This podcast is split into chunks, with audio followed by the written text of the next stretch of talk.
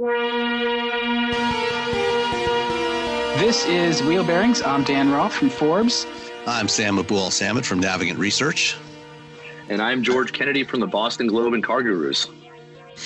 All right, well, welcome, George. Uh, you are automotive uh, bon vivant and uh, all around um, uh, world. Ooh, Dan with the big words. this Don't week. waste good words on me. Just come on. Those are not the best words. Don't worry. um, but they're French, so I like that. yeah. Uh, so we're we're just gonna jump right into the cars. Um, so this week, uh, Sam, you are you drove a couple of cars. Um, the Veloster N is what I'm really interested in, but uh, you had also the Honda Civic Touring. So it sounds like it's been kind of a sporty time for you. Yeah, well, the, the Civic Touring, you know, um, I've I've driven multiple Civics before, including the one that resides in our garage on a daily basis. Uh, you know, we have a, a 2017 uh, Civic hatchback, uh, EX hatchback, and uh, you know, I'm I'm a big fan of the the current generation Civic, the 10th generation Civic. It is such a huge jump over the prior couple of generations. Um, you know, it, not everybody likes the design. Um, personally, I'm I'm fine with it. I like it, um, and and my wife certainly likes the the hatchback, uh, which is why we bought it. Um, you know, and the the touring, you know, the Civic Touring is the the the premium trim level of the uh, of the Civic lineup, aside from the the Type R. Uh, you know, the and the one I was driving was the um, uh, sedan uh, with the uh, 1.5 liter turbo and the CVT, which you know is is a is a nice combination. It's a great engine. Um, you know, the the CVT is is one of the better ones out there, I think. And you know, it's got great driving dynamics. One of the nice things on the starting with the 2019 models is they finally replaced the uh, infotainment or replaced replaced the head unit that was in there when it launched in 2016. Uh, so it no longer has the uh, the touch uh, capacitive touch buttons for the uh, volume and tuning and, and so on. Um, they've now got actual physical a physical uh, volume That's, knob. that's good because the capacitive touch one sucked. Yes. Well, I was going to ask if the one that you guys own personally, if it has a volume knob. It does not have a volume knob, but it does have the volume rocker on the steering wheel spoke on the left spoke of the steering wheel. So that's Which I what- don't hate, typi- yeah. yeah. That, I mean, that's what that's what we typically use. Is the one on the steering wheel. So you get to control the volume. That's that's also Yes. nice. Yeah. um, well, actually, I mean, it's it's my wife's car. I mean, she's the one that primarily drives it. I only. All right, so I'll be, I'll, I'll, yeah, I'll be a little more, you know, open about it. The driver gets to control the volume. pretty Yes. much. Correct. Yeah. And you know, in the touring, you get uh, leather leather seating and leather covered steering wheel and all that stuff, which is nice. You know, we, ours ours is an EX, so it has the the cloth uh, seating, which is also really nice. You know, it's, it's comfortable and grippy. Um, you know, the leather seats are great. Honda always makes really comfortable seats, really supportive seats, which you know I've always liked. Um, and you know, it's just a generally fun car to drive, and you know, it's fuel efficient too. Yeah, and that's why I say it's been been sporty. You Yeah. know, Uh, there's no big wing on the back. There's No. you know. Now, you know, if you could just drop a Type R engine into that, now you'd be talking. You you probably which could. is it's funny because that's like not outside of the realm of possibility considering like past versions of the accord coupe with the six speed manual and the v6 like it's it's been done in the past where they've done high feature Yeah. engines in kind of comfortable trims i like this trim because when you talk about like what's affordable for people these days i mean what this is like a could be what a $25000 car Yeah, don't know. this this one this one is pretty much loaded with just about everything available. It came to like twenty eight and change. Um, Okay. the, the one the one we have but- the one we have was twenty four. Um, know, it, but you know, you can you can get a really nicely equipped one for 24, 25 grand. You know, like ours, you know, that was twenty four thousand. It has a sunroof. It has the driver assist package. You know, with adaptive cruise control and lane keeping assist and and all that stuff. Uh, so you know, for even even for that twenty four twenty five thousand dollar price, you know, basically if you if you can live without the leather seating and a few other premium trim options, yeah, twenty five is absolutely doable.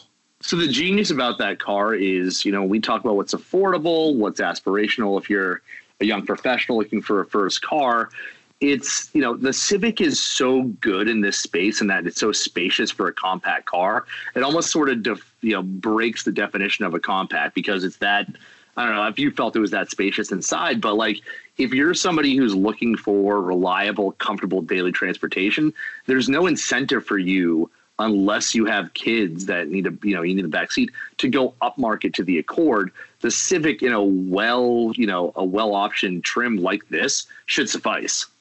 Right, and you know that's something we've talked about before, and I've written about in the past. Is that you know over time, you know all the, you know pretty much any nameplate you can you can find, you know, ha- with each succeeding generation usually gets bigger.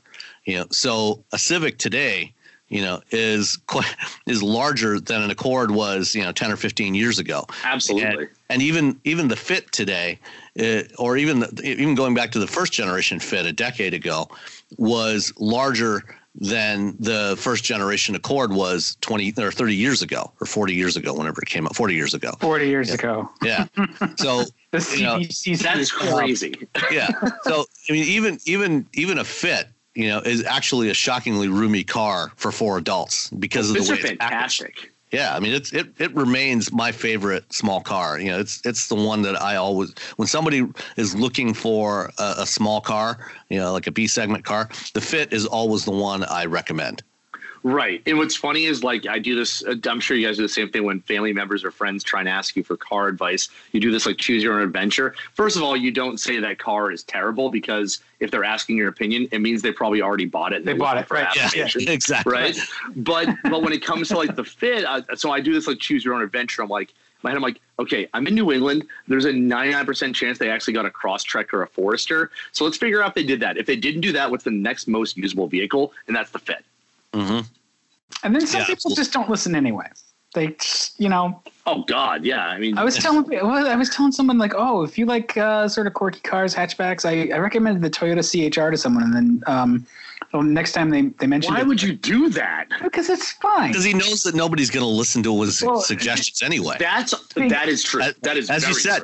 They, they ask they they they're when people ask, they're more often than not they're looking for affirmation of what they've already decided. Right. Ra- this rather is like than the a true Seinfeld recommendation. where this is like the Seinfeld where they're looking across the street at the lady like tanning herself, and Elaine's like, "Yeah, I'm I'm I got in the space shuttle. I'm going to Mars. Okay, pack a good bag." Like, yeah.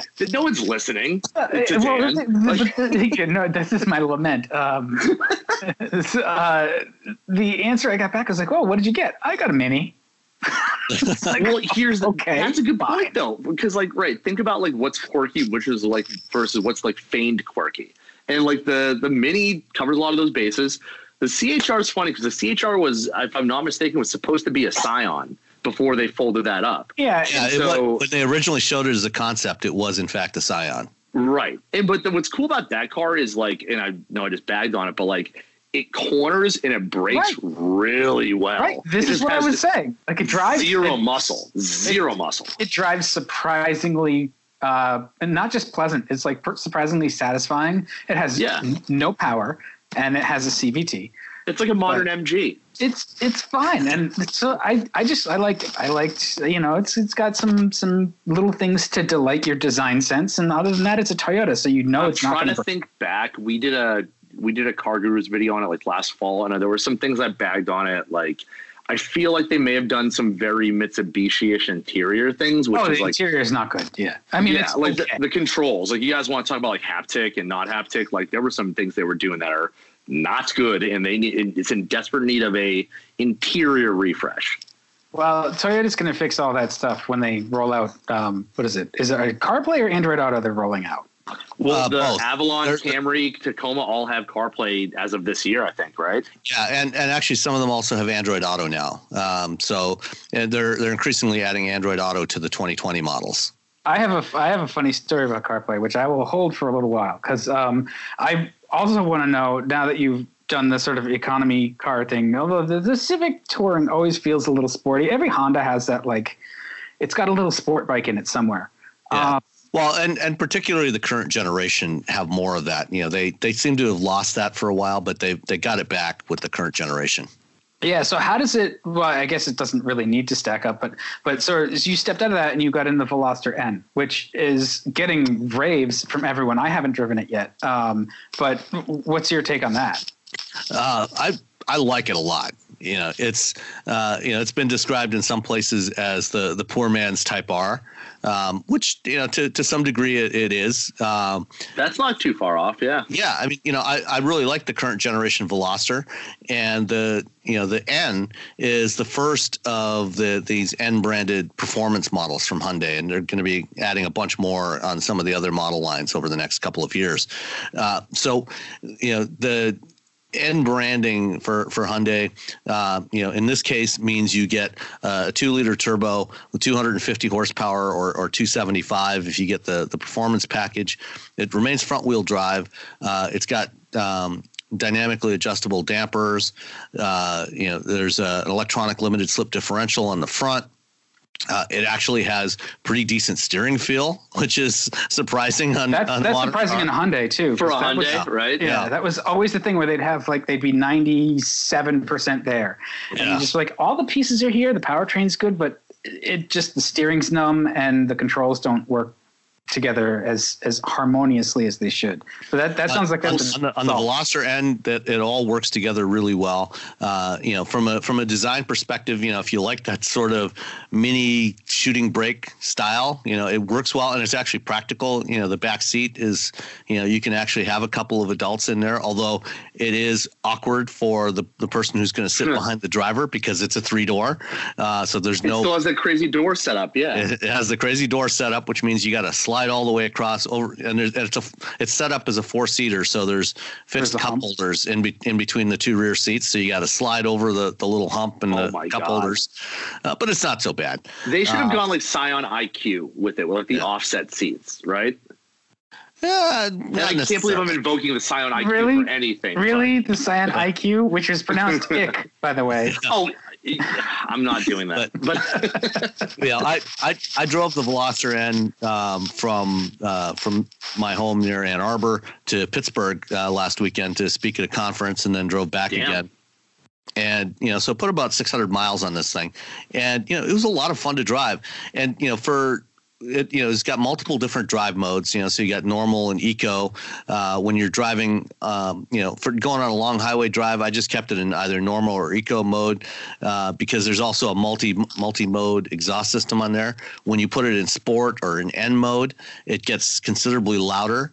Uh, which you know, if you're going to be behind the wheel for you know four five hours, uh, you probably don't want to be dealing with that the whole way. But you know, once it's time to have some fun, you know, when you put it in N mode, you know, you get some of that, you know, that that uh, you know the, the little backfire you know when you're shifting um, you know it, it sounds fun and it is really fun to drive.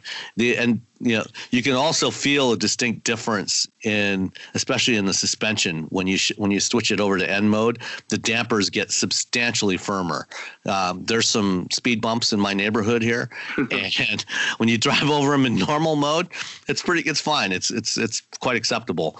Uh, the ride quality is the ride quality is good even though you know it's on these skinny little you know tires you know, with about uh, a quarter of an inch of sidewall. Um, but then as soon as you put it into N N mode you know it becomes like a rock you know i mean it's it's it'd be great you know if you're on a smooth curvy road but you know if you're hitting bumps eh, not so much Well, you're The- supposed to slow down. yeah come on, Dan. I, I just love to hear that they actually have like really discernible modes because there are a lot of cars that they the give you modes. modes but there's not really any difference yeah, Here, yeah, you exactly. you actually So, feel the difference so I do have two questions. Yeah. One, was this car par- uh, like what, Robin's egg blue? Oh, with It the, was. the sort of Yes. Yeah. it has the sort of evocative golf livery. Yes, yeah. it's- Oh, yeah, for sure. And two, just to use the analogy, the for M because I'm still trying to get a read on like what M is gonna N is excuse me N is gonna mean for Hyundai. Is this like M235i or M2 as opposed to the rest of the two series? uh, i would say more more m235i okay, and I think that's as That's far as size. they're gonna go, given Yeah. what they are. Yeah, I mean for for that brand. I mean someday, who knows? Maybe they'll do something that's more M2. Uh, Right. But I don't, you know, I don't think the brand is quite ready for that yet. Um, but- right. but, you know that that performance blue color, that pale blue color that you mentioned, you know, that is the signature color for the N brand. And so when you get when you get any of the N brand or any any of the N models, you know, you'll have things like um, matching uh, seat belts in that same color. So regardless of what the exterior color is, you'll get those blue seat belts. There's blue accents in the interior, you know, and it looks pretty cool. You know, blue contrast stitching on the steering wheel, and the uh, the mode buttons on the steering wheel are also in that same shade of blue. So it, I am a sucker for those things, like those something like that where you're just differentiating it. Like you know, if you're picking a color or you're doing like little accent things, I'm just a stupid sucker for those things. I hate that I am, but it exists. Uh, no, the, the detailing is really nice. I'm, I'm looking at it now on the website, and that's the thing that stands out is just how how thoughtfully they've made it feel special because it, it is a special model. Uh, and so, you know, like I, I think that's that's warranted. Um, did, did the one you drove? Uh, they they're available in manual. Did you have a manual? Oh yes, it was a manual, yeah. And nice. uh, it it has uh, uh, there's uh, you can switch on uh, rev matching in there, uh, which works really well. Um, what else? Oh, they you know the kind of a couple of details that uh, about it. You know, the interior the interior materials are all hard plastics. There's no soft touch materials in there, um, which you know some people might not care for, but you know you also got to keep in mind that this thing starts at 27.4, uh, which is a good ten thousand dollars less than a Type R. Uh, you know, it's not quite as quick as a Type R, but it's pretty damn close. And you know, for for ten thousand dollars, I could live with the hard plastics. The the the only other thing that um, was kind of a pain for me. The the seats, you know, they're manually adjustable seats, and they're limited pretty much to just height, fore aft, and seat back angle. So there's no lumbar adjustment. And after like four and a half hours in the car, um, you know, I could have used a little bit more lumbar support but you know that's just me. It's the shape of my back, I guess. Um, you know, most people would probably be fine with it. Other than that, the the rest of it is great. You know, and I, I like that. You know the the thing the the design uh, things that they did with it, like the the spoiler on top of the rear hatch, is a lot more subtle than a Type R spoiler. Um, you know, right. but you know the things that they've done, you know, like the red accents on the rocker panels and on the front fascia. I love that. It's really right. cool. Yeah. Well, the nice thing is at least it can you know deliver on the the image of that as opposed to like, hey, I got a Subaru Forester Turbo Sport thing that has the same little pinstriping. It yeah. still has the the little you know whatever engine. What what? So it, I drove the Turbo last fall, and what's interesting is I think you know you mentioned the manual seats. I think that's a bit of a decontenting compared to some of the other trims, if I'm not mistaken. Like you can get the power seats. I think so too. Yeah, I think on the uh, like if you get the the regular Veloster, like the Ultimate uh, trim, right, right, and uh, you do get some of those things. So I think you know they were they were focused here, you know, on trying to provide the most performance, the most bang for the buck. The the the the the GT2 RS method. Take everything off and add add more to the price. and then right? charge you more to put it back. Yeah. In. Well, so what's funny is like if you take all that stuff away and you look at like a turbo ultimate, like you described, that's compared to the Gen 1 Veloster to this, it's the same silhouette, but it's a far more conventional car in a lot of very subtle ways. So if you look at the center console of the Gen 1, it looks like a Mini Cooper, like a candy machine level center console. This looks like it could be the center console on a Sonata. And a lot of the controls are more conventional. I, they realized, like, okay, we can make an unconventional car without everything being weird, right? Right. Yeah, uh, it's probably cheaper. It's unconventional, but still very usable. Right, absolutely. It's an unconventional uh, platform or silhouette or formula, but the the day to day usability things have become far more mainstream, and I'm always in favor of that. Yeah, and I'm just looking at the prices here. The, so the Veloster Turbo Ultimate actually starts at 28, uh, a little over 28,000. So the the N is cheaper than the the Turbo Ultimate. Um, so it's you know it's a relative bargain performance machine. So, and there's no torque steer. Okay, but, so Veloster N versus our benchmark GTI. How does it how does it shake out? Ooh, uh, right. Yeah, I think the the GTI is probably going to be more expensive. Um, yeah, not and, much. Yeah, it, I think the the Veloster N the Veloster N is going to be quicker, um, but the GTI is going to have a nicer interior. You know, as, as right, it's more conventional. I feel like the Veloster with like Hyundai looked at that and go, wait a minute, they have a quirky, offbeat car, but they're using an extremely proven conventional platform to do it. Let's go a little bit more mainstream again. Right.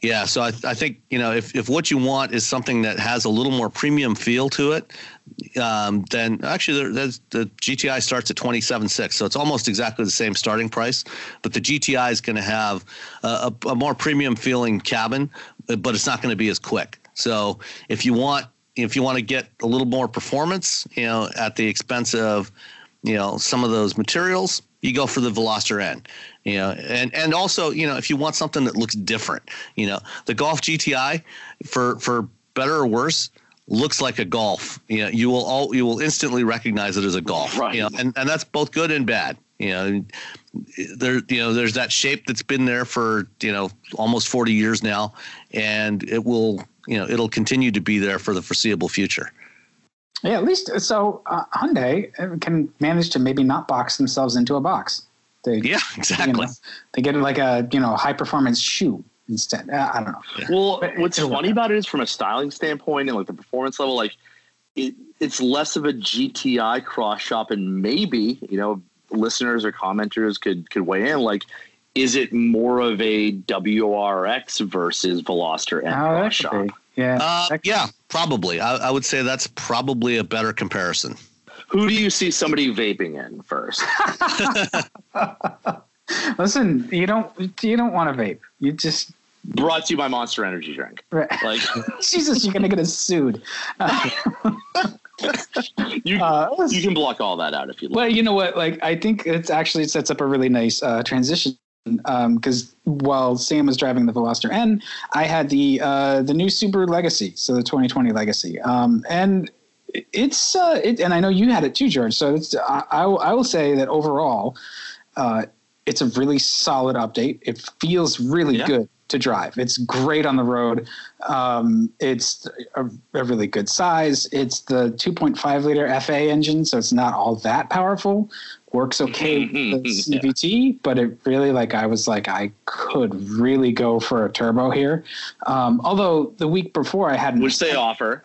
Yeah, they do. And the week before I had an Ascent, and I felt like that was actually kind of jumpy and crappy and like less not not. Is crappy. that the same? Like, is the the Subaru's engine the the Ascent's engine is the same as the high feature engine in the Legacy? Is that correct? I think so. It's the 2.4 yeah. liter turbo, so it gets a little yeah. deeper and it's um you know it's got the turbo on it, uh, yeah. but it it just like the throttle response of that one felt like too much. So this one, while it's a little down on power, it's not it's not exactly slow. It's just everything right. so friggin' fast. Uh, and it, you know, it, it's fine. It gets 30 miles to the gallon. I had a really hard time actually getting the tank empty in it. I drove this. and you tried. Well, yeah. what's funny is like, you're right. So that is the base engine and like, it's enough. And when you want to kick, you know, kick your heels into it, it gets there, but it makes a lot of noise. Yeah, doing, it definitely made, right. and you know, that's the thing is Subaru like talks about they're like oh well, it's smooth and I'm like yeah okay fine you've got yeah, a, a wait who made who made a who made a smooth boxer engine not you guys like well, it's well so the layout it, it doesn't have the rocking or the vertical motion that an inline four is just going to have. There's no way you can like get around sure, that but there are far different ways that people like reduce NVH that yeah. you know.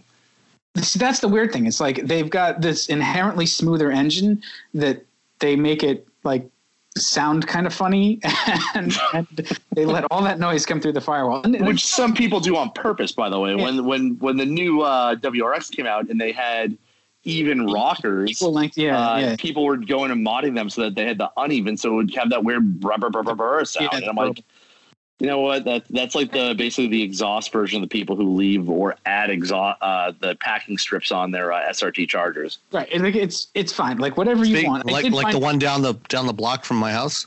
Oh, he's got, he's is it purple yet? Because the new ones are purple. Uh, no, this one is uh, like dark gray and black. So, oh, but the, well, no, I mean the uh, the oh, packing the strips. strips oh no, no, they're they're yellow. Yellow. So so here's the crazy thing. So we heard that the new packing strips, not to go off subject, but the new packing strips are going to be purple. And on no joke, I was in Newport last weekend for the uh, Newport Concours d'Elegance, and I saw an SRT Challenger come down uh, the main main drag there, and you could see where it was originally yellow and somebody like painted or taped over with purple. People are adding these things on after for cars that don't that they don't belong to, and it's blowing my mind. No, it's it's. Hey, you know what? You you own the car. Put whatever you want on it. Who cares? It's the it's the but backward the upside down SRT even sideways said- visor. Well, SRT even said that like the the pebbles are going to get caught up underneath the, the tape and like actually scrape it. I look, I But okay, you but gotta- do you do you remember the the eighties and, and early nineties when no, everybody I was was putting the four then. oh, God, you, you're not old enough. So back then, everybody would put the the, I was the drunk then, so everybody would put the bras on their car, right? The And everybody wore piano neckties. What's your point? Yeah, so you'd get the the like fake leather thing to cover the front of your 911 Super Carrera Targa, whatever. Or your nine two four, yeah. Right, your your Coke machine, and um, the the idea that it's going to protect the paint is actually backward because you put this now this piece of vinyl there that traps water and heat and sh- and stuff underneath it, so it it actually like causes damage to the paint and scratches it. And because the paint that's underneath it isn't getting the UV, guess what? All the paint on the car now sort of Misshapen, miscolored, yeah. So I will say this: as a Jeep guy, I will have weird. to cop to the fact that in like the automotive enthusiast community is, is a double-edged sword. I love that people care, but like misguided enthusiasm can lead to some weird stuff. And really I don't want to like, things. I don't want to shame. I know, but yeah, I don't want to shame some folks, but it's like. Same time, it's like dude, there's a level of a modicum of restraint and taste that might go into any of this stuff, and I, But- I'm just but but misguided misguided enthusiasm enthusiasm is hardly unique to the automotive sector. I mean, you know, Yes. look at look There at bad tattoos everywhere. Yes, At least you can take off the uh, yellow strips. Yeah. um, so back to the legacy. Uh, yeah. Oh, before before you continue with that, one one other note Oh. about you mentioned the you know the you know being able to run a long distance on a tank in the Legacy. One issue with the uh, Veloster, the gas tank is on the small side. It's only a 13 gallon tank, and so you know you don't get that much range out of it. yeah, and it says it gets up to 29 miles per gallon highway, so it probably was getting like 24 for you. And, Uh, I got about 27. oh, that's that's better than I thought it was going to be. You have a lighter foot. Well, I was, no, I was I was so- driving through Ohio and trying to avoid the uh, Ohio Oh. State Troopers. Yeah, you set the cruise and just just relax. Well, look, Dan, I don't have too much more time uh, joining you guys, so I did want to touch on one thing about the legacy. That Yeah, man, go was- ahead. So, all right, so a couple of quick things. I love the I love the chassis dynamics. I think it handles really well. It's really practical. Like it's more than just a uh, four door Outback. It's it's got a really big back seat and it's got Yep. a decent sized trunk and all that stuff. The center console and the big portrait orientation, Ah, yeah. eleven point six inch touchscreen. That's what I was going to talk about too, because I so I hated let me, that. let me just get through a couple things. One, if this was any other brand, I'd be like, fine, it's a sign of the times, but it's Subaru. And in my mind, as a New Englander, Subaru is like a pillar of pragmatism, practicality, the old ways or the good ways. Like their interiors were drab as hell. And people loved them for it. They liked that they could beat on their interiors and they're full of plastic and you could throw applesauce at everything. You could wash it off. Like that's good stuff, right? And even though it's a touchscreen, fine, whatever. It's you know you got you got hard controls for the climate controls and radio. The only tactile No, but you, but you controls, don't have. Cli- oh, that's what you're saying. Like now you the don't. The old ones, the old Yeah. ones, right? This new thing is a, like a violation of what I interpret as like the the core tenets of what makes a good Subaru. A Subaru is something that you can beat on and it will say thank you. I will have some more.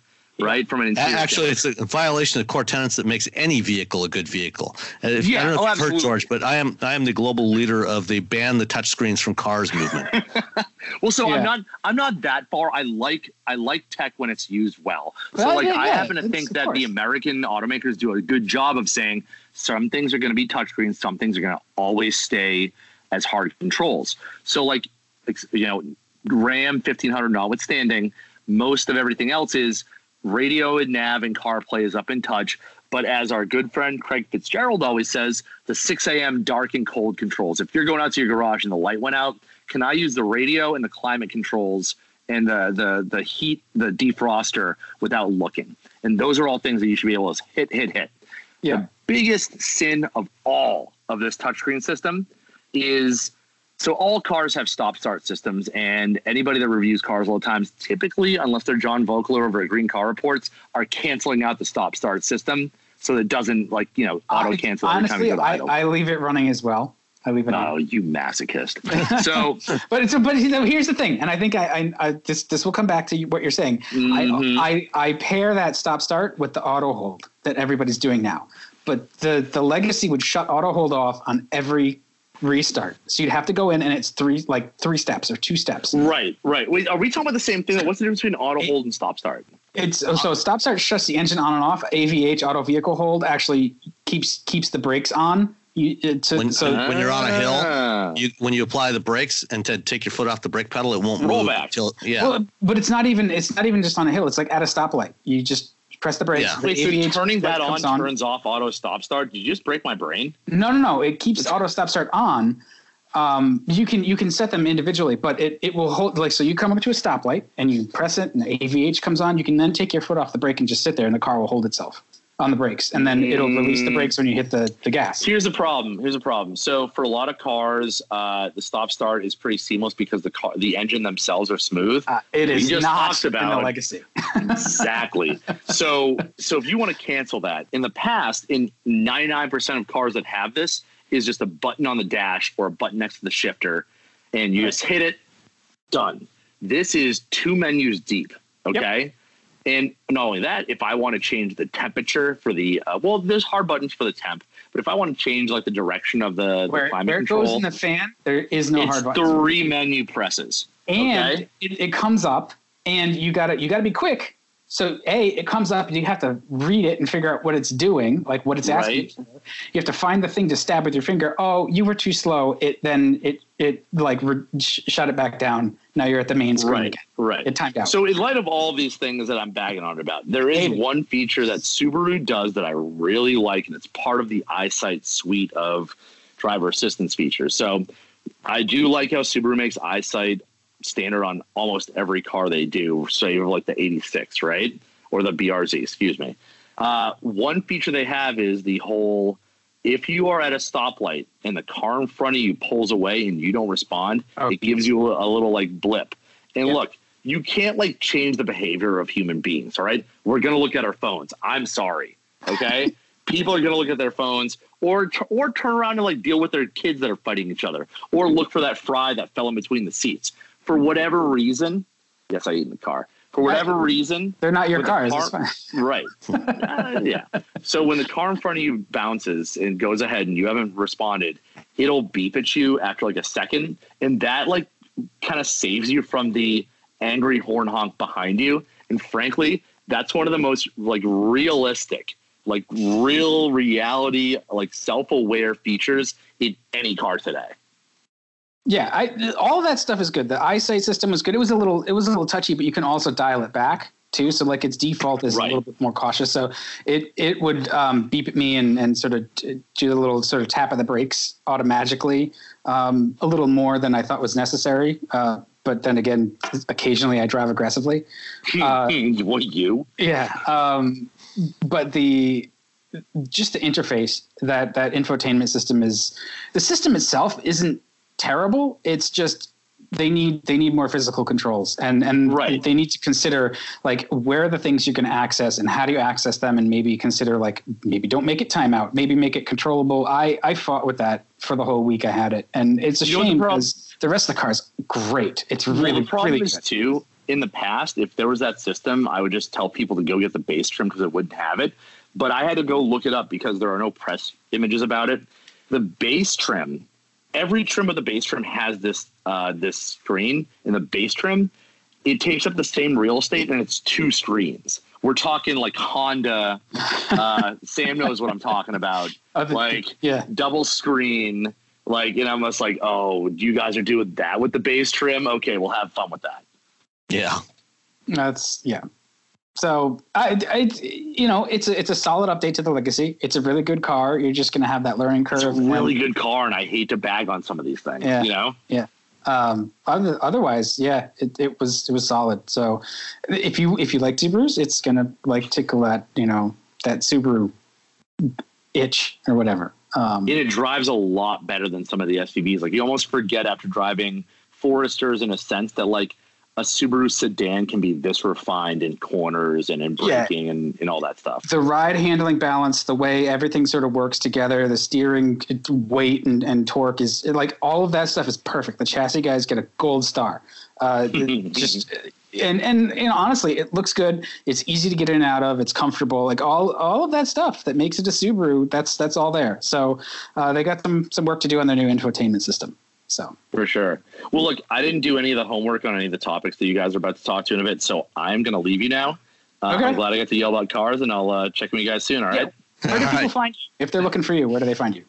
Yeah, you can uh, find our legacy review on CarGurus. Uh, we're doing some other articles about car culture on Boston.com, and then I do some other uh, car advice for U.S. News and World Report. All right. Hey, thanks, George. Hey, thanks a lot, guys. Take care. Bye. Bye. It's been a very electric kind of few days. Um, the the Volvo XC40 Recharge came out, and that's uh, sort of their their first foray into a fully electric vehicle for Volvo, other than the, the Polestar. Um, but Yeah, it's the first. It's the first Volvo branded production electric vehicle. Uh, they they actually did uh, something earlier in the decade. I think just in Europe only, they did some small number of V. I think V40 electrics. oh, that's right. Yeah. um, but you know it was never really a regular production model. Uh, but so this is the first regular production um, Volvo branded EV. Um, you know, and it's it's using the same platform as the um, as the Polestar 2, uh, but you know obviously a different form factor. You know, it's it it looks like the XC40 that we uh, that we're all familiar with, and. Uh, it, you know, it's got the battery under the floor like everybody else, and uh, lots of other changes too. Yeah, so and and it introduces Recharge as Volvo's electric brand now. So anything fully electric from Volvo is going to have. Uh, I think I think they're also using it on their plug-in hybrids. oh, are too. they? Okay. I, I, I think it's any, anything with a plug is going to get branded as recharge. Oh, I get it now. Okay, I thought it was just the fully electrics. Okay, uh, Yeah. and, and so, but did they basically put the XC40 top hat on top of a completely new architecture, or did they they No, base the Polestar 2 off It, the? it, it's it's a heavily modified version of the uh, what is it there? I forget. Is it- the is SPA is Yes, their big right. one. Uh, I forget what the sm- what the compact one is called, but it's a, it's a it's a significantly modified version of their compact platform that is used for the XC40. Um, also the uh, the Lynk & Co cars from from Geely, uh, as well as the Polestar 2. Yeah, which I uh, just a normal driving form. Like I thought that was that's a really good uh, starting point, quite honestly. So. I, I think that Volvo is always uh, over the last 50 years they've been kind of on the forefront of uh, committing to environmental stewardship and uh, this is this is the next step for Volvo I think is is they've figured out where they're going to take the brand now Yeah, and you know, during the the press event earlier this week, um, Håkan Samuelsson, the uh, the CEO, talked about uh, you know getting to fifty percent. Uh, EVs by 2025. Um, going forward, they're going to be introducing a new electric vehicle every year uh, between now and 2025, and there will be plug-in versions of every vehicle that they offer um, going forward. So, you know, they already have plug-ins uh, variants of many of their models, uh, including you know all the 90 series models are all available as a plug-in hybrid. Um, the the 60s, the XC60, and I think the V60 are available as plugins. I'm not sure about the S60. Um, so, you know, this is continuing the trend that they already started. And even the non plug-in ones, um, you know, from 2020 onwards, are going to have at least a 48 volt mild hybrid system as standard equipment. You know, so everything is going to be uh, electrified to some degree or another. Right. Well, that's that was sort of the thing that they came out and said not too long ago that um, they they had made that masterful release of information that was kind of already out there. Um, it was like, yes, everything going forward is going to be electrified in some way, and people took it to mean like every Volvo is going to be an electric car, which is Well, not actually, the, the the reason why everybody took it that way is because the headline of that press release said that Volvo is going all electric. Right. Yes. That's they, that's what the, the press release actually said. All electric. It didn't say electrified. It said all electric, I, which was a complete misrepresentation of what they were actually doing. I think it was in the PR world. That's obfuscation. no, that, that, that's called a lie. Uh, okay, all right. I, am trying. I'm trying to give him a break because I, I like Volvo. Um, but you know, I when, think when I, when I when I worked on the PR side, that was the sort of thing that you know I would very loudly complain about in editorial meetings, and whenever anybody tried to do something like that, I said, "You cannot say that. It's not true." Yeah, uh, that, that's fair. Fortunately for me, I'm no longer in that position. Right, and they're they did continue to lie. Uh, uh, so the, the details. But that doesn't take away from the, the, the car. Yeah. Yeah, the, the car itself is. Uh, this is the thing that was inter- the most interesting to me was like they didn't just make it sort of a mediocre electric powertrain. It's got 400 horsepower and even more torque, like 442 pound feet of torque. Uh, so this is probably the quickest XC40 you're ever going to see. And, Most likely, yeah. Uh, it, you know, it, it char- it'll charge to 80% in about 40 minutes on a fast charger. So that's, that's pretty good. Yeah, um, supports 50 kilowatt charging, same as the Audi e-tron. And their, their WLTP number sounds really good. Um, it's, but it's okay. It's not right. great. Well, that's uh, the thing. Like they, they get it to say 400 kilometers on the WLTP, which that you know 400 is a nice round number and that's that's what i mean. It's just like it sounds good but then when you when you convert it and you sort of lower your expectations for what it's going to be on the epa do you think this is going to it's going to come down to maybe just about 200 miles, right? In terms yeah, it'll it'll probably be right around 200, uh, which is you know again similar. You know, the Audi e-tron you know is also rated at 400 on the WLTP, um, you know, and it's like 204 on the EPA. So it'll it'll probably be somewhere right around there. You know, right right around 200 or just a little bit more on the EPA cycle when it comes out next year. So that's not. I mean, that's certainly plenty. Although you know. Uh, Volvo, you know, because this is a smaller vehicle, Volvo achieves that same range as the e-tron with a significantly smaller battery. They're doing it with a 78 kilowatt hour battery versus the uh, the 90 uh, 95 kilowatt hour unit in the uh, in the Audi. Oh, it's just less disappointing that it's getting that kind of range. Yeah, I mean, it's, it's more it's more efficient. It, Although, it is more efficient than the Audi, which you would expect it to be since it's smaller. Yeah, well, and the Audi too. Like the thing about the Audi is um, that initial disappointment seems to have been tempered by the fact that like that performance is virtually guaranteed no matter what you're doing. Yes, yeah, it's you know unlike uh, a certain other uh, EV company, uh, you are you're actually highly likely to actually beat the EPA label numbers with the Audi e-tron uh, as opposed to fall well short of them. Yeah, and and like that other um, EV company, uh, the XC40 is going to be able to do over the air software updates and, and stuff. So they're they're yep. they're getting it set for a further sort of platform, uh, sort of upping the tech from from the kind of old line automaker that Volvo has has been sort of a member of that that class. And now we're we're seeing this shift where they're they're trying to do the things that others have done, but less maybe less carefully. Uh, everybody's getting into the act now, and, and so it's it's going to improve that uh, sort of execution. I think. Right, and and, and like the Polestar too, um, the XC40 is also getting uh, the new uh, Android Automotive powered infotainment system. So it's the same system that's going to be in the Polestar. Um, so it's uh, you know it's running Android underneath. It'll have a unique Volvo interface to it, but it'll it'll be it'll have um, Google services in there. So you'll have Google Assistant uh, for the voice recognition, Google Maps, uh, access to the Google Play Store, uh, you know, with with availability of automotive related apps that you can download and run right on the the uh, the system, so you don't have to use uh, you you don't have to have your phone plugged in uh, to use the apps. Um, and what else? Oh, yeah. So this this is replacing, or you know, it's their next generation generation of their their Sensus system. So it's a it's a different interface from what's in Sensus today. Which is given Rebecca's troubles with it the last week, and you know you and I have complained about it endlessly. Yeah. I feel um, it's probably a good thing. Like we'll we'll get to try it out and, and uh, see how much we like it in practice. Yeah, absolutely. I'm I'm I'm looking forward to driving this one. You know, we like I like the the standard XC40, and and this should be uh, an interesting change. I think it's going to be even better as an EV because it's just going to have that that sort of power delivery that EVs have, where it's just going to feel always ready, which mm-hmm. is nice, and it's going to be a little quieter. Um, so it's just going to be the strong, strong silent type. Yeah.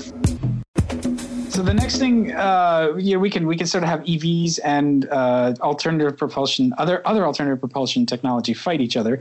Um, you wrote up the the Toyota Mirai. You wrote it up for Forbes. Uh, just the introduction of the second generation of the Mirai uh, fuel cell vehicle, which looks fantastic and shifts to rear wheel drive. So I'm I'm all set. They can bring this tomorrow. I would be yeah. fine with that.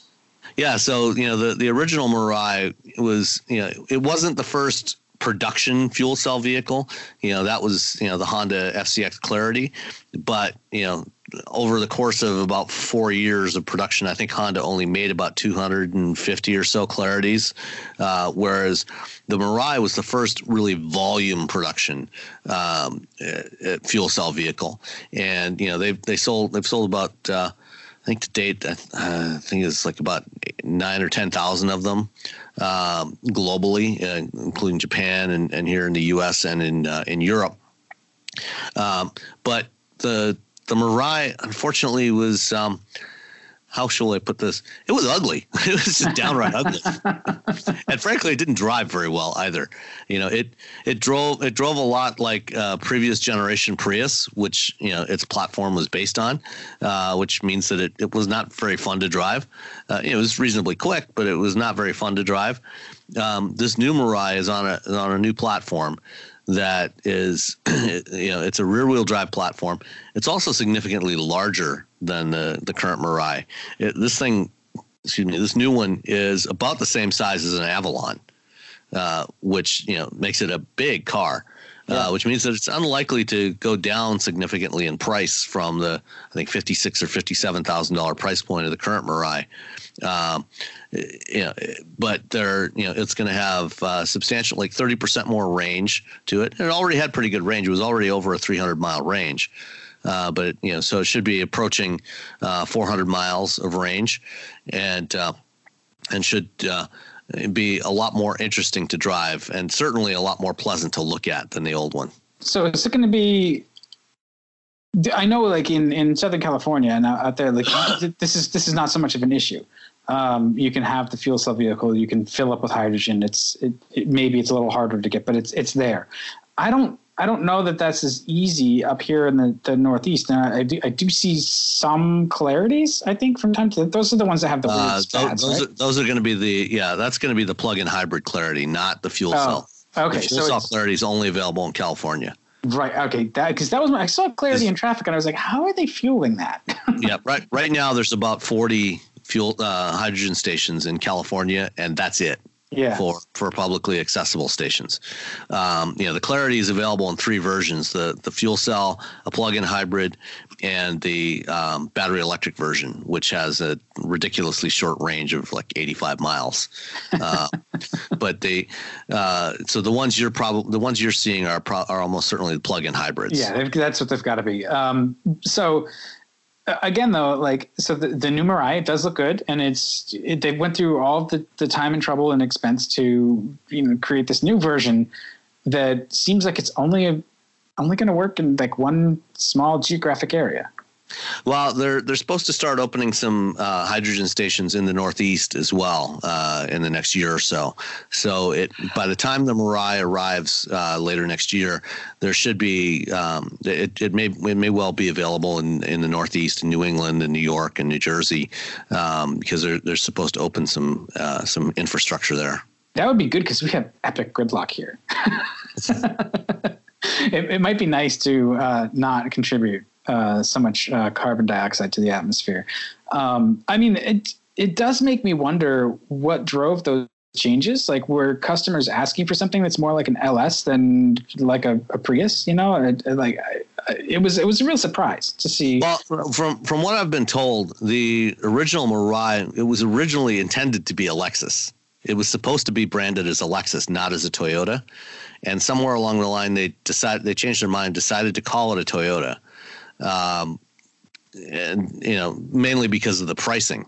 You know even as a lexus you know i still don't think that the styling would have fit very well as a lexus either. Yeah. Uh, you know, this time they decided to you know just make it a toyota. It's it's probably going to almost certainly going to be you know a premium you know, it'll be toyota's flagship uh, you know probably above the the avalon.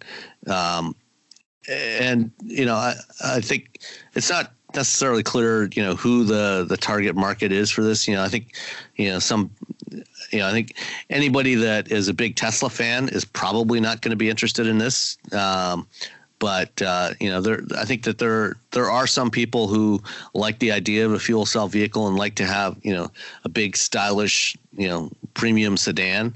Uh, you know that that happens to be electric and and has significant range. So you know, I think if you compare this to you know say something you know like the Lucid Air, you know, which is you know kind of a similar size, you know, that's you know that's a 400 mile EV that uh, or it's supposed to be a 400 mile EV that you know is going to start at hundred thousand dollars. My guess is that this one will probably start you know in the low 50s, you know, so probably in the same price range as the current Mirai, but it'll be. It, it, it's a it's a design that I think people will be much more inclined to pay fifty thousand dollars for than than for the current generation car. Yeah, I wouldn't. I, I mean, dude, look at the current generation car. I'm kind of like, no dollars, no, yeah. no, no dollars will be exchanged for that. Um, but it, it's it's also curious to me that the Toyota continues to invest in, in hydrogen. They they're one of the few I think that it's really at least super visibly doing it, and so it's, it's almost like they're hedging their bets. Right now, it's mainly Toyota, Hyundai, and Honda and GM that are investing significantly in fuel cell technology. Uh, they are they are the primary ones, and and BMW you know has a relationship with um, Toyota, and they are they have said that they're planning to introduce some fuel cell vehicles in the early 2020s based on Toyota's fuel cell technology. So why that dichotomy? Like I, everybody's moving towards EVs. EVs are sort of the talk of the town, but there's still well. Keep, keep in on. mind that fuel cell vehicles are electric. They just they don't they're not storing the energy in a battery. They're storing you know hydrogen is the energy carrier. And hydrogen going through a fuel cell mixing with mixing with oxygen is producing electricity and water.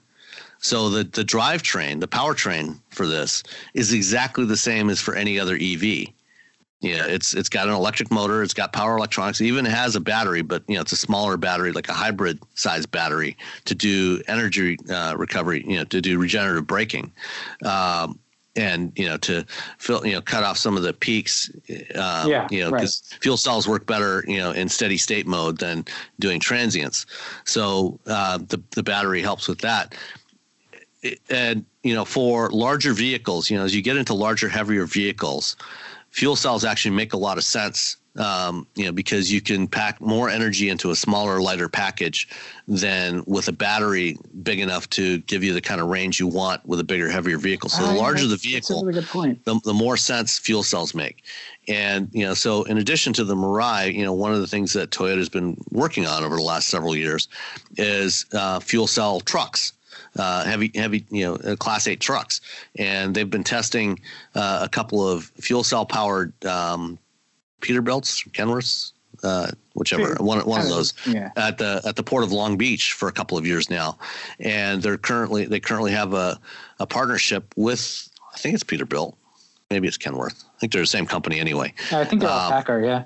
Yeah, uh, with them to build uh, more more of those trucks, to build a second generation of those trucks, and uh, they're going to operate those in uh, in and around the port of Long Beach and, and the port of Los Angeles. Uh, and then um, Hyundai recently did a deal with Cummins because Cummins has been working some working on some electric drivetrain technology for heavy duty trucks for Class Eight trucks, um, and they showed something last year, and now they're partnering with Hyundai to also utilize Hyundai's fuel cell technology with their electric powertrain technology. Uh, so we're going to see uh, Cummins, Cummins and Hyundai powered uh, fuel cell trucks as well. And then there's there's Nikola Motors, which is a startup that is doing fuel cell trucks. So when you get into those larger, heavier vehicles, fuel cells actually make a lot more sense uh, because you can get you know the same amount of range with um, probably about a quarter of the mass of a battery that would be required for that kind of range. Yeah, so you know they're they're gonna maybe actually be successful where uh, a certain other EV maker continues to release sketches and um, show off uh, hacked up uh, Kenworth uh, semis. for EV they've, they've, they've, semis. they've got they've got two mules. They've got at least two mules that have been running around, and I think periodically getting new paint jobs.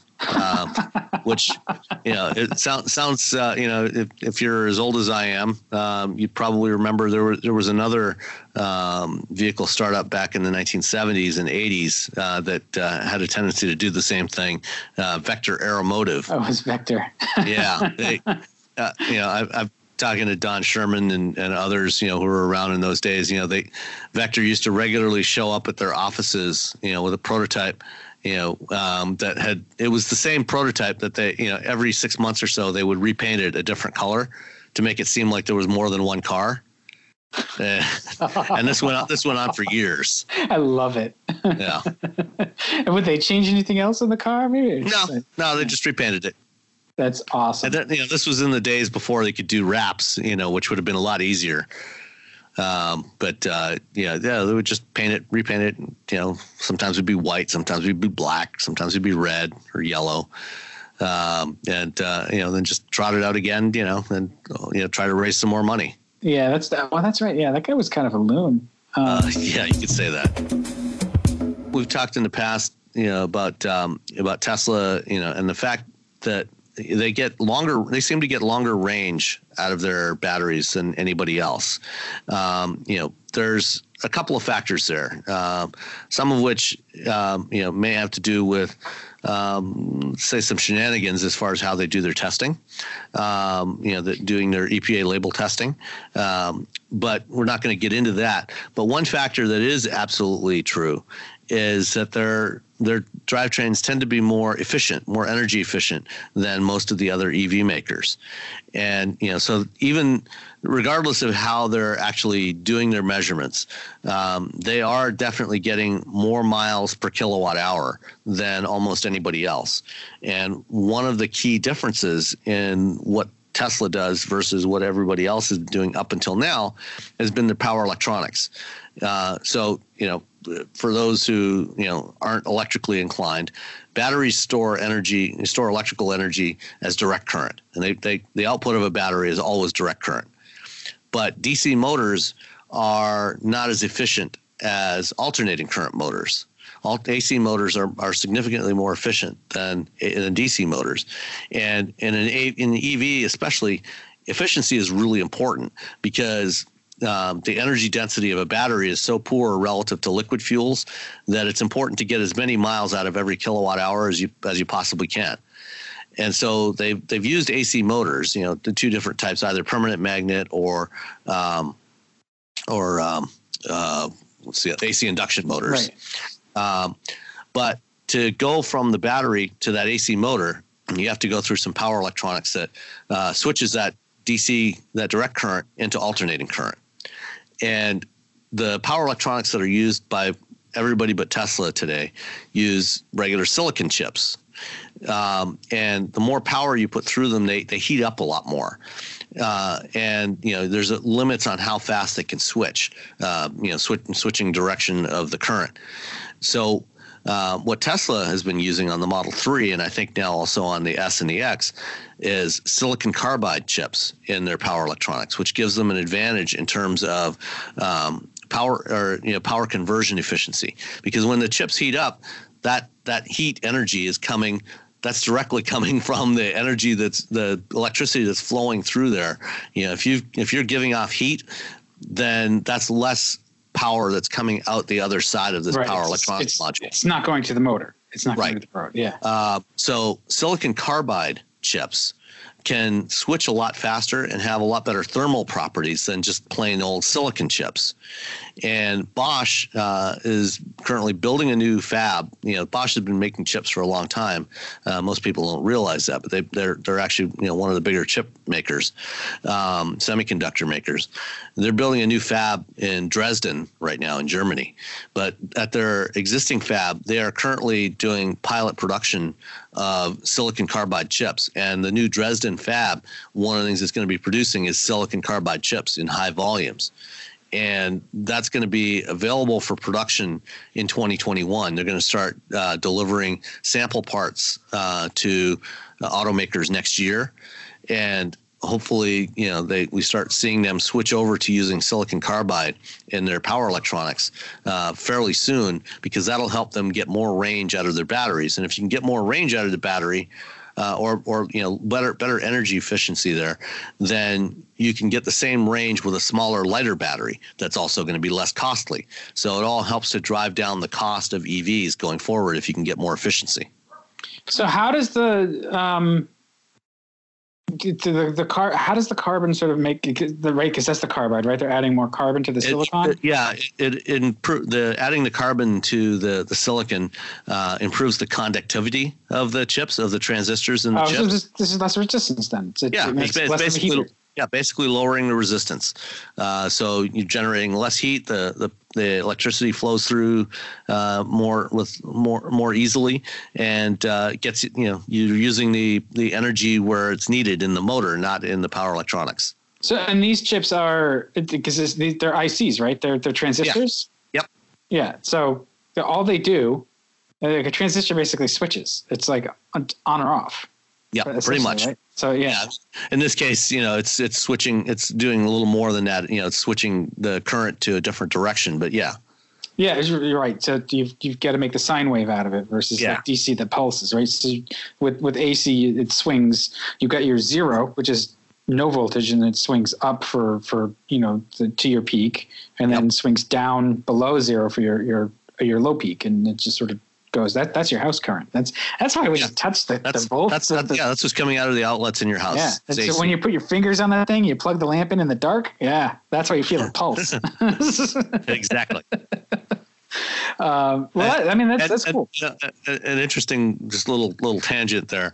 Um, you know, if you um, over the years, you know, I've had lot had lots of cl- different clock radios in the house, and they all they never seem to have be able to hold time very well. Yeah, and you would think, you know, with modern, you know, especially with quartz stuff, uh, you know, quartz clocks, you know, they're they're always so good at keeping time. But these cheap clock radios that you buy, um, they they never seem to hold time very well. Oh, the cheap ones drift a lot. Yeah, well, it turns out the reason why is because instead of using a quartz crystal in there, they're actually using the um, the frequency of the alternating current to control the time. So alternating current nominally is supposed to be 60 mm. hertz. Yeah, that, that might work in Europe where their grid st- stays at 50, like very reliably. Well, see, that's that's the problem. Our the, grid doesn't. Our, our, grid does not reliably stay at 60 hertz. So they're right. using that. But, you know, if your uh, current is actually like 59 hertz or 59 and a half hertz, over time, your time, your, the, the accuracy of your clock is going to drift. And uh, you're going to, you know, after a few weeks, you're going to realize you're off by a couple of minutes. Uh, yeah. So just a just a little side note there. No, I mean clocks are super important. We used to have to deal with that all the time. And I mean, we still do, but it's gotten a lot easier now with with all like getting uh, video and, and audio, all digital systems to sync up. Um, you know, because every digital system has its its own clock reference. So um, if your clocks are off, things are gonna gonna drift out of sync. So some of the studios used to use um, atomic clocks, and mm-hmm. they would keep them in the oven. at the studio. So a consistent temperature because it's it's it's um, it's locked at the decay of the the whatever atoms or electrons. I forget exactly what the clocks were, but there were some studios in New York that had that. They basically had like an atomic clock that they built themselves in in the oven. Um, on one of the floors it was the master sync for the whole facility. And it was just the same kind of thing. So yeah uh, we got a little off topic there. Just a little. It's been a very EV episode, but um, the thing that was most fascinating to me this week, I was listening to um, Autoline this morning, and and um, they it just their sort of like daily update, and they they announced the the the Ford uh, Ford Pass, and like this to me is like here we go. It's it's just another step uh, on top of the Electrify America um, thing, which I also think was was well. Really, it's actually it's actually even more than that. Yeah, I know it is, but it, it's like I think with this kind of innovation, we're we're starting to really see this may be the tipping point where EV uh, ownership becomes really really practical and easy because Ford has has done what needs to be done to a, to a large degree. They've invested big in uh, charging network and infrastructure and they haven't Actually, no, they haven't. Well, they- they've they've assembled it. Uh, I say they, Yeah. they've made an investment enough to to put their name on it, put to, to do the hard work of integrating all of it, so that you as a consumer don't have to. So that's where I'm saying like they've they've invested, like they're they're making it easy, uh, so that you you Yeah, late adopters can They're, go they're, they're, re- they're reducing the friction for Yes. uh, reducing the resistance, shall we say, Yes, exactly. for. EV adopters. yeah. Uh, yeah, so you know, for for those not familiar, Ford Pass is Ford's connectivity services platform, their connected vehicle services platform, and you know, it or you know, there's already a bunch of stuff. You know, they they they rebranded their their telematics service last year to Ford Pass Connect, um, and there's the Ford Pass app that gives you access to a bunch of different things. You know, you can check your vehicle health reports and things like that, and um, there's various other services. But the the latest thing that they're adding soon. We're we're going to see it uh, in about uh, what, what day, uh, about three and a half weeks time, roughly. Um, we're going to see it, and um, so this is the one. this is yes this is the uh, so-called Mustang inspired performance electric SUV. Um, which uh, you know that's that's all I can tell you about it at the moment. Other than that, you know they've said it will have a 300 mile range, um, and uh, but the you know the the thing that they announced yesterday in conjunction with uh, Electrify America is you know this this charging network that um, what they're doing is within the Ford Pass app, they're essentially aggregating access to these different charging networks. So like today, you know, you can get the Electrify America app and you can sign up for a plan with them. You know, Electrify America's chargers are all DC fast chargers. Uh, and so uh, when you use those, you know, it's actually surprisingly costly uh, to use DC fast charging. Uh, but you can get a discount on the the per minute rate um, you know, if you sign up. So if you pay, if you're going to use it on a regular basis, it's worthwhile to pay, uh, you know, like you know, five or ten dollars, I think it is a month, and then you get a discount on all the charging you do. Same thing goes for EVgo and ChargePoint and and others. You know, they have similar plans where you know you pay a little bit up front, and then you get a discount on on everything you use after that. And so, uh, but that requires you to use all these different apps. So depending on which charging station you go to, you got to open up the right app and make sure you have accounts with all of them and all this all this nonsense. What Ford is doing is they're pulling a bunch of these together in uh, into their app, into the Ford Pass app. So you'll be able to see, you know, uh, from all these different networks, including Electrify America and Greenlots uh, and others to be named, uh, which one, you know, where there's a charging uh, station of near you, you know, within within range of you, uh, whether it's available, whether you know whether there's an open plug there to plug into, uh, and then you can go and pay for pay for your charging right through the Ford Pass app. So you don't have to use all these numerous other apps, and you don't have to pay. You'll get the discounted rates. Um, you know, through the Ford Pass app, you won't have to pay the you know different subscription fees to all these different services. Yeah, which is like I think that's really key. That's that's important. The the way you make it uh, attractive to people is show them how easy it can be. Because like this is like, you've been dealing with EVs for a long time now, and like this is not really anything uh, terribly new. It's just kind of like repackaging. But sometimes that's really important to to like you said to reduce that friction. And so that's that's where I think that that and the splash with with Ford actually like making the announcement and, and putting its its brand on it and its weight behind it. Uh, you know, it seems like a it's it's right now, and it may play out differently, but it seems like it could be a really kind of a pivotal moment where it becomes easier. Yeah, you know, so to, to start with, you know, when when the car launches, you know, it'll it'll have access to more than twelve thousand locations with more than thirty five thousand plugs uh, to plug in, and um, you know, they, they they in the release uh, that they put out yesterday, you know, they also revealed a couple of other tidbits about the this SUV. Um, it's going to support 150 kilowatt charging, uh, same as the Audi e-tron and the uh, uh, the Volvo XC40, uh, which will give you uh, 47 miles of range in 10 minutes. Um, they can reconfirm that it'll have 300 mile range, and since this isn't a European car, that's not that's you know that's what the expected range on the EPA cycle, not on the WLTP. Uh, and uh, what else? I think previously they've also said that you know this this vehicle is going to have uh, it's going to have over the air update capability. Uh, so you know this this thing's going to be available in 2020. Uh, it's being built at uh, Ford's Cuautitlán, Mexico plant where they currently built where where they have previously built the Fiesta, uh, and they're retooling that plant right now to uh, to build this new EV. So it's it's a brand new day, which just sounds like something that they would say in their their marketing. but uh, yeah, I, am I'm, I'm I'm curious. I'm excited. Uh, I think it's a, a really good move, and uh, you, between Ford and GM, I almost feel like Ford has their strategy sort of a, a little little further along, and maybe a little better worked out. But maybe there's just you know afterglow uh, right now. Well, you know, I, I think you know at, at, the moment it looks like you know not not rushing to be the first to market has given them an opportunity to think about okay what's the right kind of vehicle? What you know what are the specs that we need you know to you know that's going to be appealing to customers? And you know this this thing is not going to be as affordable as you know say a Nissan Leaf or or a Bolt or or a Kia Niro EV um, but you know they they may have an easier time selling it because of the nature of the type of vehicle it is. And this is going to be this is this is actually a vehicle that's going to be a very interesting competitor to the uh, Tesla Model Y. Uh, you think the Model Y is actually going to get here? We'll see.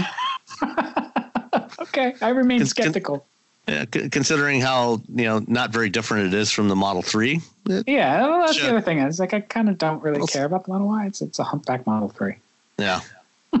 well, what a, no, again, not to bag on Tesla. I'm just like I like how they they've pushed the market. This is because of Tesla. Yeah, I mean, yeah. If it, if it, wasn't for Tesla, this vehicle and and many others probably wouldn't exist. Yeah. So, yeah, you know, let, let's uh, let's all just like bask in our electrified glory. I think this is this will be really good. One last thing before uh, before we go, you know, um, while we've been recording this, uh, something popped up in my Twitter feed. Um, Reuters report that uh, uh, an electric Hummer could be part of GM's move into EV trucks. Oh, I just um, saw that too. Yeah. Yeah. Please. So, uh, you know, yesterday, um, or I guess Wednesday night, uh, GM and the UAW reached a tentative agreement for a new contract, and you know the the union is getting ready to do the ratification votes, and part of that agreement is that uh, GM is going to retool the Detroit Hamtramck plant, Detroit Hamtramck plant, uh, to the tune of three billion dollars um, to build an electric uh, electric trucks and SUVs, and uh, it's not quite clear, you know, what that three billion dollars, you know, how much of that is for retooling. It doesn't seem like it should be that much. You know, more like maybe a billion to tool the plant. Uh, so they're probably including the product development costs in there. But there's been some speculation for a while that uh, GM might revive the Hummer brand, uh, and so you know it, there's a possibility that this electric truck could be branded as a Hummer, which would be ironic given that, you know, the Hummer, you know, before it was killed off a decade ago, you know, was sort of the, uh, the anti-green vehicle. You know, it yeah. was it was the whipping boy for everybody promoting green transportation. Right. Well, and uh, Hummer just seems like kind of an odd name for an EV. Like it's got to be whiner because the EVs whine; they don't hum. I, I, I guess they hum. Not necessarily. You know, uh, a lot of EVs, you know, have more of a hum to them than a whine. Okay. Uh, and, but you I, know, since since EVs are you know are going to have to have artificial sound now. Um, you know, at, uh, when they're driving around at lower speeds, you know, to alert pedestrians, you know, you could certainly make it hum. That's true. That's true. I, you know, I think this is a bad idea. I think it's a good way to just torch about a billion dollars to establish a brand that, or like reestablish a brand. Just, just make it a, make it a Chevy and be done with it. if you want to make an electric truck, put in your volume brand and sell as many of them as possible. Don't waste time, energy, and money getting distracted. Would, that would be my uh, advice to. And you know that's that's what Ford's planning to do with the F one fifty. So. Yeah, it, it makes sense. You're not you're not splitting the market that way. And you're not you you hurt yourself when you try that. It may may sound good but i i think too like there's less of that prius effect now than there was in the past where you needed to have a separate very distinct product for the electrified car I, I, don't think that's really the case anymore. Like we see the same, you know, you see the the BMWs that are, uh, you know, the plug-in version of the X5 is the, basically the same exact thing as an X5. It's just, you know, they're so they're sold right alongside each other. Is what I'm saying. Like, and and Volvo, we just talked about the XC40, so. Yep. It, you know, it, it keeps that consistency. You know what you're getting. You just, it's like in the days yeah, of, I mean, Audi's using e-tron, uh, Mercedes right. is using EQ for their electrified vehicles, and um, yeah, you know, I think it, it makes sense to keep it part of the mainstream. Yeah. So, please don't do that. Which um, you having said that means that that's exactly what they're going to do. Yeah. Well, they don't listen to me. They um, nobody has made me um, in charge of a, a, car company or branding or anything or any of that. Um, but really, I think they could have great success if they listened to all of us. You know, I think we we are the sensible ones here in the industry. We get to deal with their product and and try to unravel their decisions as we try to actually use the thing that they designed. so. Uh, it, it'll all be fine. Just please, just make make the EVs and don't cost yourself money um, that you can't afford. Yeah. Um, Oh, and you know, before we go, actually, I wanted to talk a little bit. I wanted to to uh, recount my experience because I I dropped my Android phone and shattered the the the, the face of it, shattered the screen. And so, uh, because I find it offensive to spend too much money on phones, I cross graded to an iPhone 8. And I was really excited. No, I wasn't. I was moderately interested in using Apple CarPlay so I I gotta say, after a little bit of trying, I I don't like it. um, it, well, and, and you're on Android Auto, so is that like customizable? Can you adjust no. sort of? No, it's just it is what it is. It is what it is. Yeah. Um, and you know, I, I, you know, I have I have an older iPhone that I keep around for testing purposes. Um, that uh, you know, just just to try out, you know, as updates come out to Apple CarPlay, um, and evaluate it.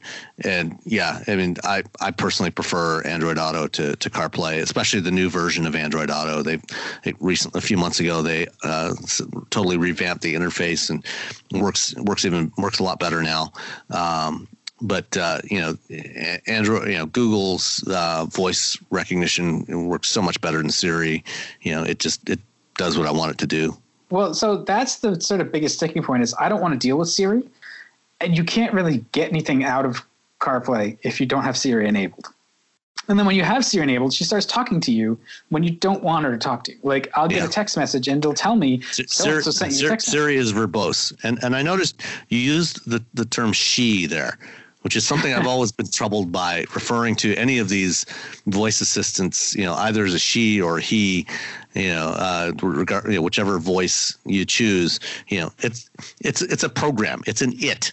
Right. It's not, but it's so the, the choice of it being a, a woman's voice is this odd little bit of ingrained sexism, right? Where the, the, the woman electronic servant or the electronic servant is a woman. Like, doesn't that seem like that, that, that also bothers. Or, or, or, or maybe it's that um, you know that they they think, and we'll have to get Rebecca in on this next time. Um, but you know, maybe I think part of it is the the feeling that men are more likely to listen to a woman's voice um, you know, when, when getting traffic directions and things like that than a, another another man's voice. Isn't that the classic trope though, where the guy won't listen to his wife and won't take direction? You know, won't. won't well, uh, but that's the thing; it's not it's not his wife. Oh, that's true. That's I, you know I I don't know. Um, I think you you may be onto something. But but regardless of of you know what the voice sounds like, just the idea of referring to uh, you know a, a, digital voice recognition system as he she or whatever you know it's an it it's well, a program it's an it's an algorithm yes but we're we're humans. We're we're prone to anthropomorphize. Um, that's true. we do it to our pets. We do it to our cars. Like it's just it's but just our pets have genders. That's that's true. Our and they also have personalities. Um, yes. Yeah, uh, but but but to your to your original point, um, Siri Siri is definitely more verbose than uh, you know, and it, you know it gives it tries to be funny and and you know give you some smart ass you know remarks sometimes, and I I just find it cloying. Yeah, I I was not. I'm not that impressed. I'm I'm disappointed that I can't make the thing do what I want the thing to do. Um, like I I have to, and you know I, I can't use the phone functions if I'm on CarPlay because Siri is disabled. But I can pick up the phone and use it on the like. It seems totally against uh, what you would want that system to be doing. Like it's supposed to be a safety advance, but if I don't have Siri enabled, um, I have to pick up the phone and, and use the phone to dial a call, which is backwards. So I, I defaulted back to Bluetooth, and I can do all the things that I want to do through the infotainment system that's in the cars with Bluetooth, and it's like I can make calls, I can get to my my podcast apps and stuff that way, and it's just it's better. So, well, if you want Android Auto, I've still got that Nokia. I went through the pain to transfer everything to to Apple iCloud. So I mean, I had an iCloud account, but it's just yeah, I I need to settle down. I was angry the first couple days because there's no like there's no back button. I don't like the Apple interface. There's the UI is is uh, it may have been really streamlined and refined at one point, but now there's there's extra wasted motion. I have to click on stuff to get the interface buttons to do the thing that I want to do. Where you know on the Android I had a back button, so I could. Well, on Android 10, the back button's gone. Oh, is it? Oh, damn well. But it actually, I think it actually works really well because you sweep in from the side to go back and yeah. so it's actually easier to use it one-handed because I can I can do that that swipe gesture um, with my thumb and go back instead yeah, maybe, of trying to reach across. Maybe I'm the problem. Maybe I just I don't understand all no, the swipe gestures. That, that that just might be. Yeah, it could be. Oh well, you know what? We should have people weigh in on that, whether or not I'm the problem, and then we can leave the podcast at that for the week. let, let us know if Dan is the problem. all right, thanks. All right, bye. Talk to you next time.